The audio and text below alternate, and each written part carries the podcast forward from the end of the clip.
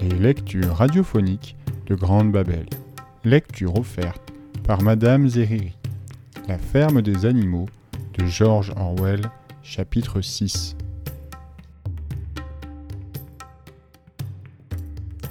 Toute l'année, les animaux trimèrent comme des esclaves, mais leur travail les rendait heureux. Ils ne rechignaient ni à la peine ni au sacrifice, sachant bien que, de tout le mal qu'ils se donnaient, eux-mêmes recueilleraient les fruits, ou à défaut leur descendance, et non une bande d'humains désœuvrés tirant les marrons du feu. Tout le printemps et pendant l'été, ce fut la semaine de 60 heures, et en août, Napoléon fit savoir qu'ils auraient à travailler aussi les après-midi du dimanche. Ce surcroît d'efforts leur était demandé à titre tout à fait volontaire, étant bien entendu que tout animal qui se récuserait aurait ses rations réduites de moitié. Même ainsi, certaines tâches durent être abandonnées. La moisson fut un peu moins belle que l'année précédente, et deux champs qu'il eût fallu ensemencer de racines au début de l'été furent laissés en jachère, faute d'avoir pu achever les labours en temps voulu. On pouvait s'attendre à un rude hiver. Le moulin à vent présentait des difficultés inattendues. Il y avait bien une carrière sur le territoire de la ferme, ainsi qu'abondance de sable et de ciment dans une des remises, les matériaux étaient donc à pied d'œuvre. Mais les animaux butèrent tout d'abord sur le problème de la pierre amorcelée en fragments utilisables. Comment s'y prendre? Pas autrement semblait-il qu'à l'aide de leviers et de pics. Voilà qu'il est dépassé, aucun d'eux ne pouvant se tenir longtemps debout sur ses pattes de derrière. Il s'écoula plusieurs semaines en efforts vains avant que quelqu'un ait l'idée juste utiliser la loi de la pesanteur. D'énormes blocs, bien trop gros pour être employés tels quels, reposaient sur le lit de la rivière. Les animaux les entourèrent de cordes, puis tous ensemble, vaches, chevaux, moutons, et chacun de ceux qui pouvaient tenir une corde. Et même les cochons prêtaient patte forte aux moments cruciaux. Se prirent à hisser ces blocs de pierre avec une lenteur désespérante jusqu'au sommet de la carrière. De là, basculés par-dessus bord, ils se fracassaient en morceaux au contact du sol. Une fois ces pierres brisées, le transport en était relativement aisé. Les chevaux les charriaient par tombereaux, les moutons les traînaient, un moellon à la fois. Edmé la chèvre et Benjamin l'âne en étaient aussi, attelés à une vieille patache et payant de leur personne. Sur la fin de l'été, on disposait d'assez de pierres pour que la construction commence. Les cochons supervisaient. Lent et pénible cours de ces travaux. C'est souvent qu'il fallait tout un jour d'effort harassant pour tirer un seul bloc de pierre jusqu'au fait de la carrière, et même parfois il ne se brisait pas au sol. Les animaux ne seraient pas parvenus à bout de leur tâche sans Malabar, dont la force semblait égaler celle additionnée de tous les autres. Quand le bloc de pierre se mettait à glisser et que les animaux, emportés dans sa chute sur le flanc de la colline, hurlaient la mort, c'était lui toujours qui l'arrêtait à temps, arc-bouté de tout son corps. Et chacun était saisi d'admiration, le voyant ahané et pouce à pouce gagner du terrain, tout haletant, ses flancs immenses couverts de sueur, la pointe des sabots tenant dru au sol. Douce parfois lui disait de ne pas s'éreinter pareillement, mais lui ne voulait rien entendre. Ces deux mots d'ordre Je vais travailler plus dur et Napoléon ne se trompe jamais lui semblait une réponse suffisante à tous les problèmes. Il s'était arrangé avec le jeune coq pour que celui-ci le réveille trois quarts d'heure à l'avance, au lieu d'une demi-heure. De plus, à ces moments perdus, mais il n'en avait plus guère. Il se rendait à la carrière pour y ramasser une charretée de pierrailles qu'il tirait tout seul jusqu'à l'emplacement du moulin. Malgré la rigueur du travail, les animaux n'eurent pas à pâtir de tout l'été. S'ils n'étaient pas mieux nourris qu'au temps de Jones, en tout cas ils ne l'étaient pas moins. L'avantage de subvenir à leurs seuls besoins, indépendamment de ceux extravagants de cinq êtres humains, était si considérable que pour le perdre il eût fallu accumuler beaucoup d'échecs. De bien des manières, la méthode animale était la plus efficace, et elle économisait du travail. Le sarclage, par exemple, pouvait se faire avec une minutie impossible chez les humains et les animaux s'interdisaient désormais de chaparder. Il était superflu de séparer par des clôtures les pâtirages des labours, de sorte qu'il n'y avait plus lieu d'entretenir haies et barrières. Malgré tout, comme l'été avançait, différentes choses commencèrent à faire défaut sans qu'on s'y fût attendu. Huile de paraffine, clous, ficelles, biscuits pour les chiens, fer du maréchal Ferrand, tout produit qui ne pouvait pas être fabriqué à la ferme. Plus tard, on aurait encore besoin encore de graines et d'engrais artificiels, sans compter différents outils de la machinerie du moulin. Comment se procurer le nécessaire? C'est ce dont personne n'avait la moindre idée. Un dimanche matin, alors que les animaux étaient rassemblés pour recevoir leurs instructions, Napoléon annonça qu'il avait arrêté une ligne politique nouvelle. Dorénavant, la ferme des animaux entretiendrait des relations commerciales avec les fermes du voisinage. Non pas bien entendu pour faire du négoce, mais simplement pour se procurer certaines fournitures d'urgente nécessité. Ce qu'exigeait la construction du moulin devait, dit-il, primer tout sur toute autre considération. Aussi était-il en pourparlers pour vendre une meule de foin et une partie de la récolte de blé. Plus tard, en cas de besoin d'argent, il faudrait vendre des œufs. On peut les écouler au marché d'Wellington. Les poules, déclara Napoléon, devaient se réjouir d'un sacrifice qui serait leur cote-part à l'édification du moulin à vent.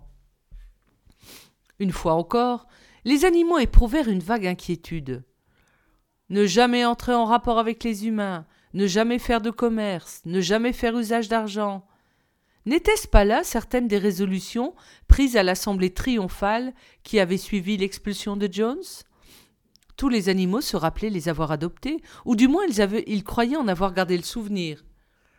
Les quatre jeunes gorées qui avaient protesté quand Napoléon avait supprimé les assemblées élevèrent timidement la voix, mais pour être promptement réduits au silence, et comme foudroyés par les grognements des chiens. Puis, comme d'habitude, les moutons lancèrent l'ancienne. Quatre pattes, oui. Deux pattes, non. Et la gêne passagère en fut dissipée. Finalement, Napoléon dressa la patte pour réclamer le silence, et fit savoir que toute disposition était déjà prise, il n'y aurait pas lieu pour les animaux d'entrer en relation avec les humains, ce qui manifestement serait on ne peut plus malvenu. De ce fardeau il se chargerait lui-même. Un certain monsieur Wimper, avoué à Willingdon, avait accepté de servir d'intermédiaire entre la ferme des animaux et le monde extérieur, et chaque lundi matin il viendrait prendre les directives.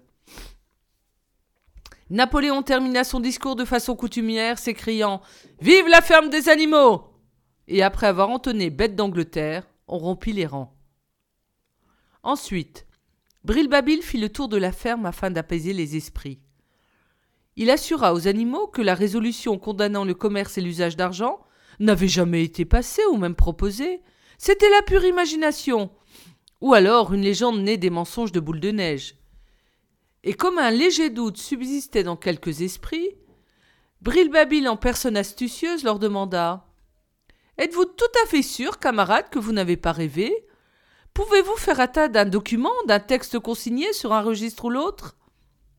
Et comme assurément n'existait aucun écrit consigné, les animaux furent convaincus de leur erreur. Comme convenu, Mr. Wimper se rendait chaque lundi à la ferme. C'était un petit homme à l'air retors, et qui portait des favoris, un avoué dont l'étude ne traitait que de piètres affaires. Cependant, il était bien assez finaud pour avoir compris, pour avoir compris avant tout autre, que la ferme des animaux avait besoin d'un courtier, et les commissions ne seraient pas négligeables. Les animaux observaient ses allées et venues avec une sorte d'effroi, et ils l'évitaient autant que possible. Néanmoins, voir Napoléon, un quatre pattes, donner des ordres à ses deux pattes, réveilla leur orgueil, et les réconcilier en partie avec les dispositions nouvelles. Les relations avec la race humaine n'étaient plus tout à fait les mêmes que par le passé. Les humains ne haïssaient pas moins la ferme des animaux de la voir prendre un certain essor. À la vérité, ils la haïssaient plus que jamais. Chacun d'entre eux avait tenu pour article de foi que la ferme ferait faillite, à plus ou moins brève échéance. Et quant au moulin à vent, il était voué à l'échec. Dans leur taverne, ils se prouvaient les uns aux autres, schéma à l'appui, que fatalement ils s'écrouleraient, ou qu'à défaut ils ne fonctionneraient jamais. Et pourtant ils, ils en étaient venus à leur corps défendant à un certain respect pour l'aptitude de ces animaux à gérer leurs propres affaires. Ainsi désignait-il maintenant la ferme des animaux sous son nom, sans plus feindre de croire qu'elle fût la ferme du manoir. Et de même avait-il renoncé à défendre la cause de Jones. Celui-ci, ayant perdu tout espoir de rentrer dans ses biens, s'en était allé vivre ailleurs. Sauf par le truchement de Wimper, il n'avait pas été établi de relation entre la ferme d'animaux, des animaux et le monde étranger. Mais un bruit circulait avec insistance. Napoléon aurait été sur le point de passer un marché, avec soit Mr. Pinginton de Foxwood, soit Mr. Frédéric de Pinchfield. Mais en aucun cas, ainsi qu'on en fit la remarque, avec l'un et l'autre en même temps. Vers ce temps-là, les cochons emménagèrent dans la maison d'habitation dont ils firent leur quartier. Une fois encore, les animaux crurent se ressouvenir qu'une résolution contre ces pratiques avait été votée dans les premiers jours. Mais une fois encore, Brilbabi parvint à les convaincre qu'il n'en était rien. Il est d'absolue nécessité, expliqua-t-il, que les cochons, tête pensante de la ferme, aient à leur disposition un lieu paisible où travailler. Il est également plus conforme à la dignité du chef, car depuis peu il lui était venu de conférer la dignité de chef à Napoléon de vivre dans une maison que dans une porcherie. Certains animaux furent troublés d'apprendre non seulement que les cochons prenaient leur repas à la cuisine et avaient fait du salon leur salle de jeu, mais aussi qu'ils dormaient dans des lits. Comme de coutume, Malabar en prit son parti. Napoléon ne se trompe jamais. Mais Douce, croyant se rappeler une interdiction expresse à ce sujet, se rendit au fond de la grange et tenta de déchiffrer les sept commandements inscrits là. N'étant à même que d'épeler les lettres une à une, elle s'en alla quérir Edmé. Edmé, dit-elle, lis-moi donc le quatrième commandement. N'y est-il pas question de ne jamais dormir dans un lit? Edmé épelait malaisément, malaisément les lettres. Enfin, ça dit aucun animal ne dormira dans un lit avec des draps. Chose curieuse, Douce ne se rappelait pas qu'il eût été question de draps dans le quatrième commandement. Mais puisque c'était inscrit sur le mur, il fallait se rendre à l'évidence. Sur quoi Brilbabil vint à passer par là avec deux ou trois chiens, et il fut à même d'expliquer l'affaire sous son vrai jour. Vous avez donc entendu dire, camarades, que nous, les cochons, dormons maintenant dans les lits de la maison? Et pourquoi pas? Vous n'allez tout de même pas croire à l'existence d'un règlement qui proscrive les lits. Un lit, ce n'est jamais qu'un lieu où dormir. Le tas d'une paille de paille d'une écurie, qu'est-ce que c'est à bien comprendre sinon un lit? L'interdiction porte sur les draps, lesquels sont d'invention humaine. Or, nous avons enlevé les draps des lits, et nous dormons entre des couvertures. Ce sont là des lits où l'on est très bien, mais pas outre mesure. Je vous en donne mon billet, camarade, avec ce travail de tête qui désormais nous incombe. Vous ne voudriez pas nous ôter le sommeil réparateur, hein, camarade Vous ne voudriez pas que nous soyons exténués au point de ne plus faire face à la tâche Sans nul doute, aucun de vous ne désire le retour de Jones. Les animaux le rassurèrent sur ce point, et ainsi fut clos le chapitre de lit. Et nulle contestation non plus lorsque, quelques jours plus tard, il fut annoncé qu'à l'avenir les cochons se lèveraient une heure plus tard que les autres. L'automne venu au terme d'une saison de travail éprouvante, les animaux étaient fourbus mais contents. Après la vente d'une partie du foin et du blé, les provisions pour l'hiver n'étaient pas fort abondantes, mais le moulin contrebalançait toutes déconvenues. Il était maintenant presque à demi bâti. Après la moisson, un temps sec sous un ciel dégagé fit que les animaux trimèrent plus dur que jamais, car, disait-il, car, se disait-il, il valait bien la peine de charroyer tout le jour des quartiers de pierre, si, ce faisant, on exauçait d'un pied les murs du moulin. Malabar alla même au travail tout seul certaines nuits, une heure ou deux sous le clair de lune de septembre, et à leurs heures perdues, les animaux faisaient le tour du moulin en construction, à n'en plus finir, en admiration devant la force et l'aplomb des murs, et s'admirant eux-mêmes d'avoir dressé un ouvrage imposant tel que celui-là. Seul le vieux Benjamin se refusait à l'enthousiasme, sans toutefois rien dire que de répéter ses remarques sibyllines sur la longévité de son espèce. Ce fut novembre, et les vents déchaînés du sud-ouest. Il fallut arrêter les travaux, car avec le temps humide, on ne pouvait plus malaxer le ciment. Une nuit enfin, la tempête souffla si fort que les bâtiments de la ferme vacillèrent sur leurs assises et plusieurs tuiles du toit de la grange furent emportées. Les poules endormies sursautèrent, cactant d'effroi. Toutes, dans un même rêve, croyaient entendre la lointaine décharge d'un fusil. Au matin, les animaux, une fois dehors, s'aperçurent que le mât avait été abattu et un orme au bas du verger, arraché au sol comme un simple radis. Ils en étaient là de leur découverte qu'un cri désespéré leur, échappa. C'est qu'ils avaient sous les yeux quelque chose d'insoutenable. Le moulin en ruine. D'un commun accord, ils se ruèrent sur le lieu du désastre. Napoléon, dont ce n'était pas l'habitude de hâter le pas, courait devant. Et oui, gisait là le fruit de tant de luttes, ces murs rasés jusqu'aux fondations et ces pierres éparpillées que si péniblement ils avaient cassées et charriées. Stupéfiés, les animaux jetaient un regard de deuil sur ces éboulis. En silence, Napoléon arpentait le terrain de long en large, reniflant de temps à autre, la queue crispée battant de droite et de gauche, ce qui chez lui était indice d'une grande activité de tête. Soudain, il fit halte, et il fallait croire qu'il avait arrêté son parti. Camarades, dit-il, savez-vous qui est le fautif? L'ennemi qui s'est présenté à la nuit et a renversé notre moulin à vent? C'est boule de neige rugit Napoléon. Oui, enchaîna-t-il, c'est boule de neige, par pure malignité, pour contrarier nos plans et se venger de son ignominieuse expulsion. Lui, le traître, à la faveur des ténèbres, il s'est faufilé jusqu'ici et a ruiné d'un coup un an bientôt de notre labeur. Camarade, de ce moment je décrète la condamnation à mort de boule de neige. Sera héros animal de deuxième classe et recevra un demi-boisseau de pommes quiconque le conduira sur les bancs de la justice. Un boisseau entier à qui le capturera vivant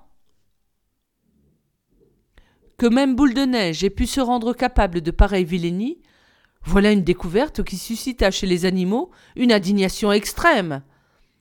Ce fut un tel tollé qu'incontinent chacun réfléchit au moyen de se saisir de Boule de Neige, si jamais il devait se représenter sur les lieux. Presque aussitôt on découvrit sur l'herbe à petite distance de la butte des empreintes de cochons. On ne pouvait les suivre que sur quelques mètres, mais elles avaient l'air de conduire à une brèche dans la haie. Napoléon, ayant reniflé de manière significative, déclara qu'il s'agissait bien de boules de neige. D'après lui, il avait dû venir de la ferme de Foxwood. Et ayant fini de renifler, plus d'aternement, pardon, plus d'atermoiement, camarades s'écria Napoléon. Le travail nous attend. Ce matin même, nous allons nous remettre à bâtir le moulin, et nous ne détellerons pas de tout l'hiver, qu'il pleuve ou vente. Nous ferons savoir à cet abominable traître qu'on ne fait pas si facilement table rase de notre œuvre. Souvenez-vous-en, camarades, nos plans ne doivent être modifiés en rien. Ils seront terminés aujourd'hui. En avant, camarades Vive le moulin à vent Vive la ferme des animaux